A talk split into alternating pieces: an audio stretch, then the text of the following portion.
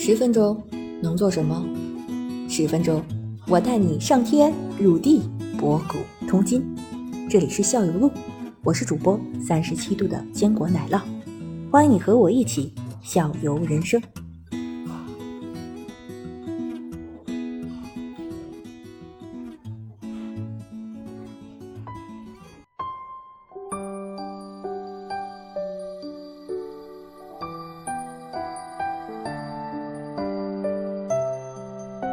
在周边的小城市也很多，还有那个杜塞尔多夫也是我们经常去的啊。杜塞尔多夫已经到了那个杜塞尔西北吧？那边有什么好好玩的吗？那边也是教堂，呃，教堂还有它街道、大桥上的那些雕塑和建筑。杜塞尔多夫也很美，杜塞尔多夫也是风景好是吗？对，我就对它的教堂啊，然后它的大桥有一条河。这个就是我当时不是。查过德国地图吗？就是那个，那应该是是是莱茵河吧？我看看，还是还是多瑙河呀？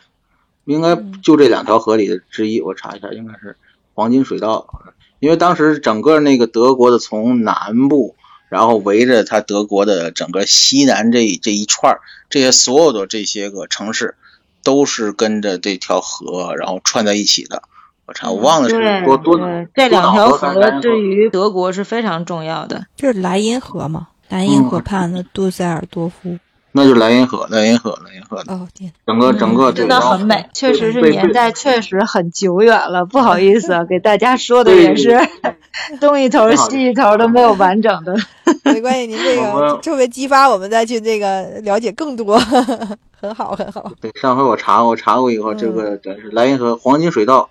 从斯图加特、曼海姆、美因茨、布伦特斯、波恩、科隆、洛沃库森、杜塞尔多夫、杜伊斯堡、多特蒙德，那个尼那个叫尼姆威根，然后就出去了，可能到是到比利时还是到哪边，就就就可能就出国了。然后整个这条线上所有的这些个城市都串在这个黄金水道上，然后剩下就是那剩下几个那个说不莱梅啊、汉堡跟那个柏林还有慕尼黑四个大城市。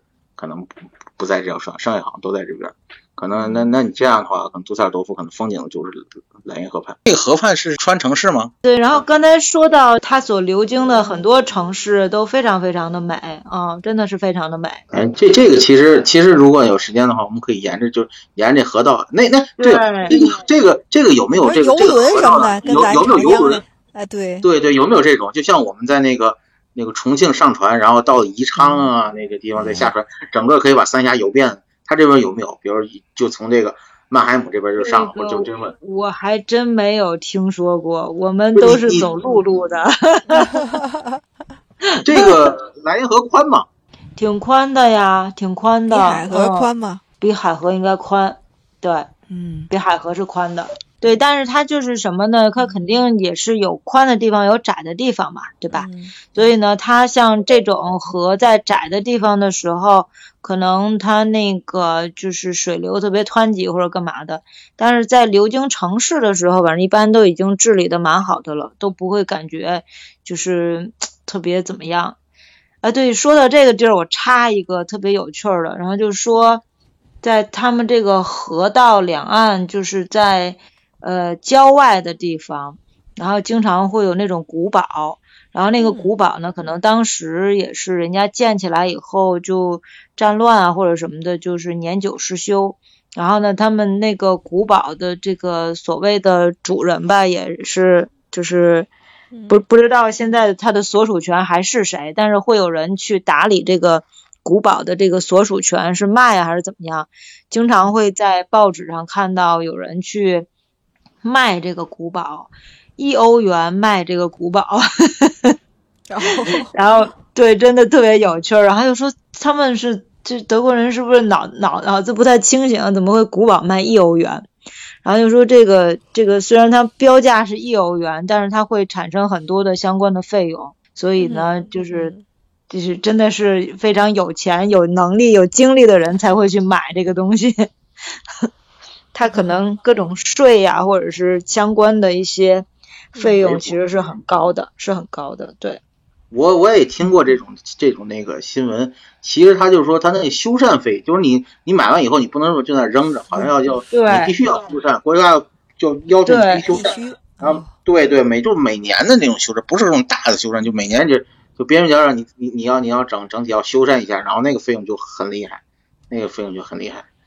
对，然后基本上就是一坑，嗯，基本上再加再加，所以就幼儿园给他卖了还是挣的。对，如果是中国人有有这个信心，然后自己去开发旅游什么的，我觉得也是可以的。改成农家乐。农家乐，对，可以啊，可以啊，没问题。这想法真的很好。对啊，你你你把家里边开个几间农，那开个几间房，然后只要是历史悠久的话，它有那种文化积淀的东西在里边的话，这个我觉得是，嗯，应该能干的这个事情，应该可以的。而且而且在古堡，在古堡酒，对我住过一个古堡酒店，还是挺挺好的，还特别贵。